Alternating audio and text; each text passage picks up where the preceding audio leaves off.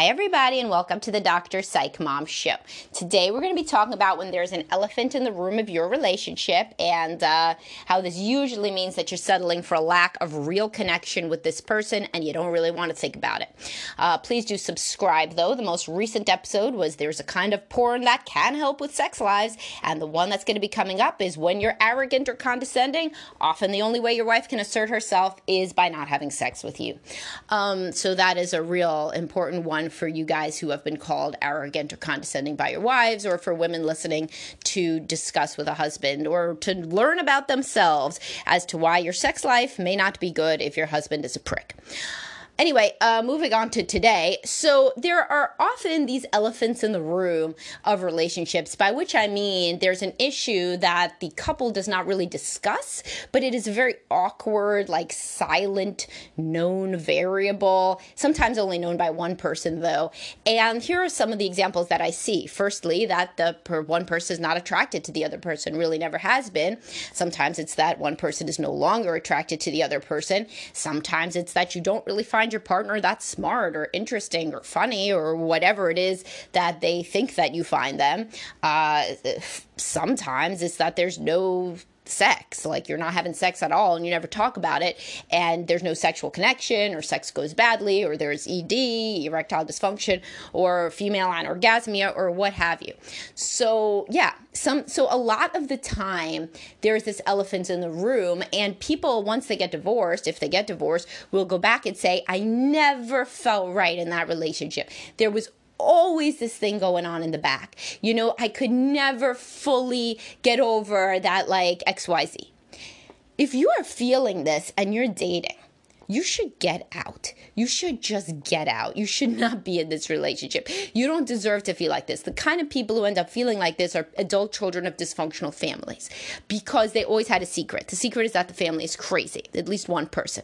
So, adult children of alcoholics are used to hiding things, they're used to having double lives. Same thing with adult children of somebody who's very uh, angry, uh, a hoarder, a somebody with PTSD, depression, anxiety, whatever. If there's at least one parent whose behavior you could not not share to the world and it was known that you couldn't share that, then you're set with having a double life forever until you go to therapy and work on it or work on it without therapy, whatever. But you got to understand it to work on it, and therapy can help with that. So if you're an adult child of a dysfunctional family, then you are used to having a secret a family secret that we cannot tell.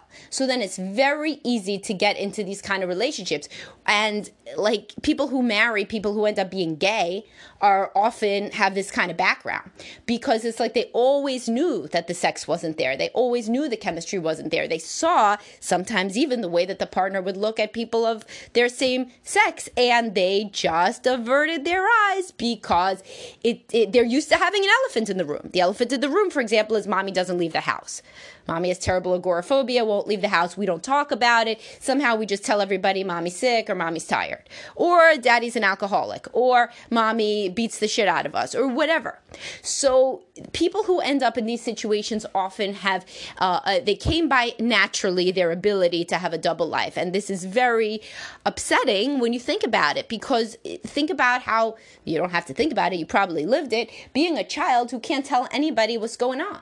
But now you've replicated it. So it's even more sad. You've replicated it as an adult and you can't tell anybody what's going on.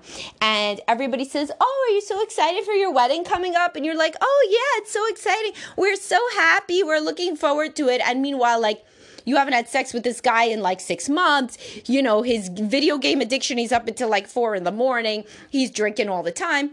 Or, you know, it's your wife. She's incredibly anxious. She's super cold to you. She's on and off. She cries for no reason. You don't know what the fuck's going on. You think that she's like, um, something. You don't really know, but you don't think about it. She has some kind of mental illness. We don't really think about it. We don't put it in those terms. I see people like this all the time that they were ignoring big, big red flags during the courtship and got married anyway. And guess where I see them? Therapy, right? Because this shit does not go away. So, how do you deal with this then if you're married and there's always been an elephant in the room? Then you got to go to therapy. And the way that therapy can really help in this situation, particularly, because, you know, I've said therapy isn't for everybody, maybe you could just journal In this case, when there's an elephant in the room, you need to tell another human being. That's like a key part of the healing and getting shit out there. When there is a big fucking elephant in the room, you got to tell somebody. So even just coming, that changes the whole frame because you were never allowed to do that as a kid.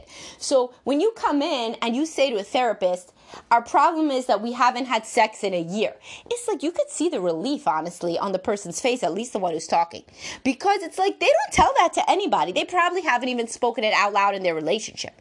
There are people, of course, who have many problems that they discuss in the relationship. And there's there's there's a couple levels. There's people who have problems that they discuss with uh, somebody else and also with each other. They're like the best Oh, of course this is this is not good to have this level of problems but if you're going to have big problems it's best that like there's somebody else you talk to. So like let's say the girl talks to her sister oh my husband and i haven't had sex in six months what do you think is wrong?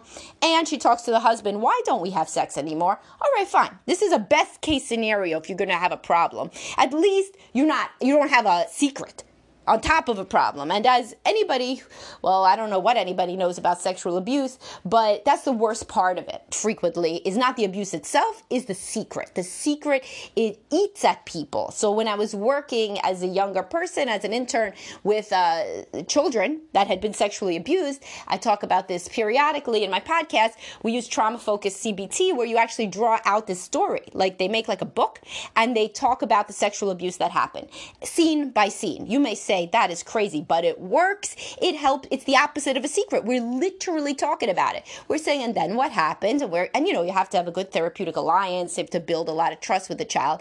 And then you write out everything that happened and you write a story. And then they tell the story to hopefully their new foster parents or adoptive parents, or sometimes the counselor in the group home that they're close to. It was a sad situation, group home, but you know, it's it's better than still staying in that situation that they were in prior to that.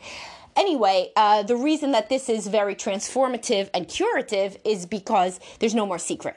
So they're, yeah, they're the kid that had that bad thing happen, but it's out there. And they know that at least one person is proud of them for telling their story and does not think that they are somehow broken, wounded, damaged, or less than because of it because of course the group home counselor or especially a, a, new foster parent or whoever in addition to the therapist of course says i'm so proud of you that you did such a good job on your story and you were so brave and this is a really good thing etc etc so in fact they're getting positive validation for sharing their story so this is this is the opposite of having a horrible secret gnawing at you. So you can use this analogy as an adult. If you come in and you finally say to a therapist, uh, for example, you know, um, my spouse calls me bad names and we're not allowed to talk about it. You know, we, we don't talk about it.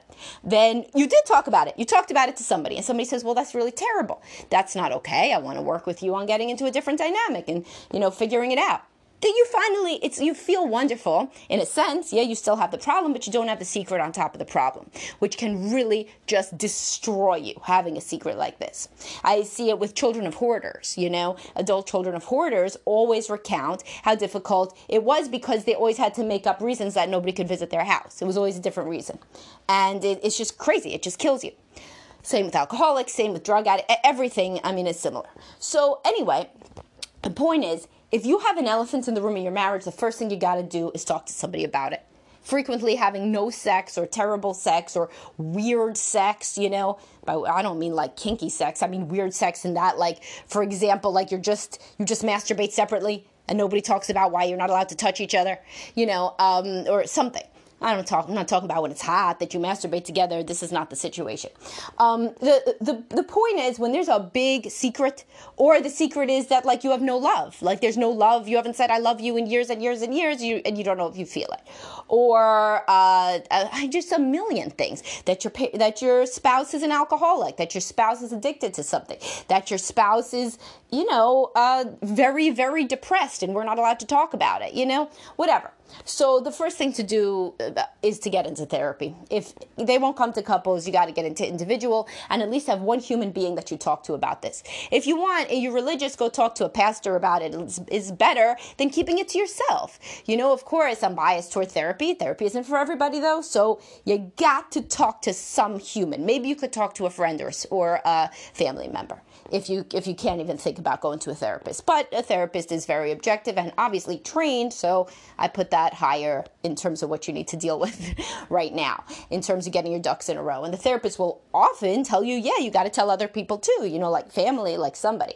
And if you have children, this is extremely important. Yeah, the children don't know shit about your sex life, fine. But if your secret, if your elephant in the room is like mommy or daddy's, your spouse being mommy or daddy's, or you, you being mommy or daddy, the mental illness of this person, then you are training your kid to lead a double life and you can't do it anymore. So you can't say to your kid, we don't tell anybody what goes on in this house. Implicitly or explicitly, you're just telling them they're going to have anxiety or depression later on and probably be estranged from you from anger towards you about having to keep something hidden. So if your elephant in the room is that your spouse has a drinking problem, you that cannot be. You just got to today could be your day to say, you know what, I'm going to go to an Al-Anon meeting and I'm going to finally talk to somebody else who understands about my spouse being an alcoholic and I'm going to think about getting my kids into therapy for this because we can't ignore it anymore no matter what my spouse does or doesn't do about their addiction.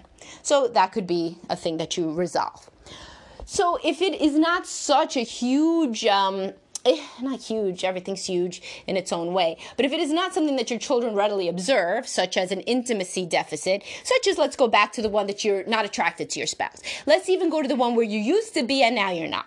So the so so uh, this is a, again higher level problem. It isn't that you were never attracted to your spouse, but that you just stopped being attracted to your spouse because let's say they put on 50 pounds. Very common situation I see in practice. So at this point, you should turn to your spouse and say, I mean, I know you're not going to right now, but this could be the first step in, like, you know, starting the chain of reaction that eventually you would. Turn to your spouse and say, you frequently ask why we don't have sex, and I say, I don't know, I think it's me. I, it is it is not fully me. Could be me too. You know, I'm going through uh, perimenopause, right? But it isn't fully me. The number one thing is your weight gain. And I'm sorry, and I, I'm sorry to say it. I know it may sound harsh. I didn't want to lie to you anymore. I wanted to give you the ability to potentially deal with this situation because that is why I cannot have sex with you. And I have um, an article about this, or many posts actually, about this on my site. This guy says that his wife is obese. His mother, his abusive mother, used to be obese. He just cannot deal with obesity. He's told the wife before, and nothing changes uh, I don't know if she can change anything or, or what. I mean, I'm not saying like she's being, uh, you know, malicious in her weight gain, certainly not. But in this situation, he told her she couldn't do it, and then he had to get out of the relationship. And I don't say no. Why? I mean, I think in this situation it was more than 50 pounds. Either way, if you have to get out of a relationship because of something that, uh, you know, doesn't ideally sound great to the world, but you know that, like, you can never be with this person because of this, then you have to. But you got to be honest with them first because maybe it is a situation where they don't really know the extent of how upset you are about this.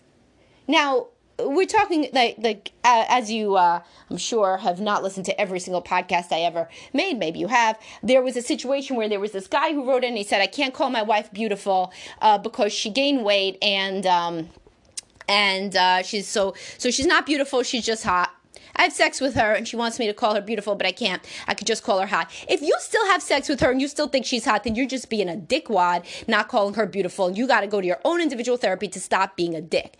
But that's a whole different situation than this one with the elephant in the room where the weight gain is a thing that makes you unable to like sleep with the person, touch the person, look at the person and there are people like that, especially like this guy who had an obese, abusive mother, and so he's triggered by it, whatever. So the the point is, you got to give your spouse the possibility of changing something, or at the very least, just the respect. This is your spouse. This is not like in my preceding podcast where I was like, listen, sometimes if you just want to fade out after dating somebody off the internet for a couple times, you know, it's not terrible. And some people would even prefer to be ghosted than to be told, I wasn't actually very physically attracted to you after all, right? So that's a situation you don't know that person shit, really. This, though, is a situation where it's your spouse. You owe your spouse some honesty and respect. The honesty and respect in this case is we have to talk about X. X is the reason everything is bad.